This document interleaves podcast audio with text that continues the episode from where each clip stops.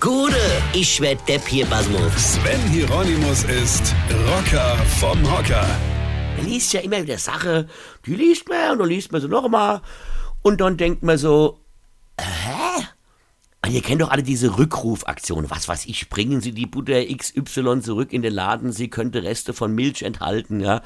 Aber was ich jetzt gelesen habe, fand ich echt geil. Da wurde eine Hirschsalami zurückgerufen mit dem Hinweis, Achtung, in der Salame di Servo könnten sich Munitionsrückstände befinden, teilte die Firma Trockner Sebastian mit aus Südtirol, laut dpa.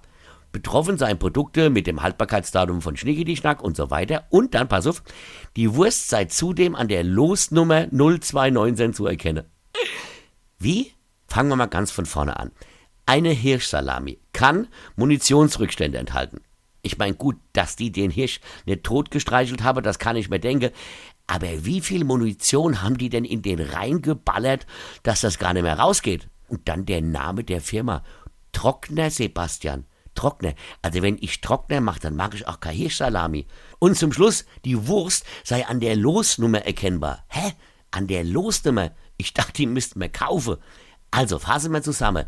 Die Firma Trockner Sebastian erschießt Hirsche mit Schrotflinte, lässt die Patrone da drin, macht dann TNT-Salami draus und verlost die dann, oder was? Sag mal, sind die blöd? Oder ich?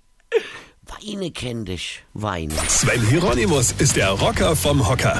Hier, Moment mal, vergesse mal der nicht. Pass auf, am 13.09. spiele ich im Bürgerzentrum Bruchsal und am 14.09. in Losheim am See mein aktuelles Soloprogramm Als ob.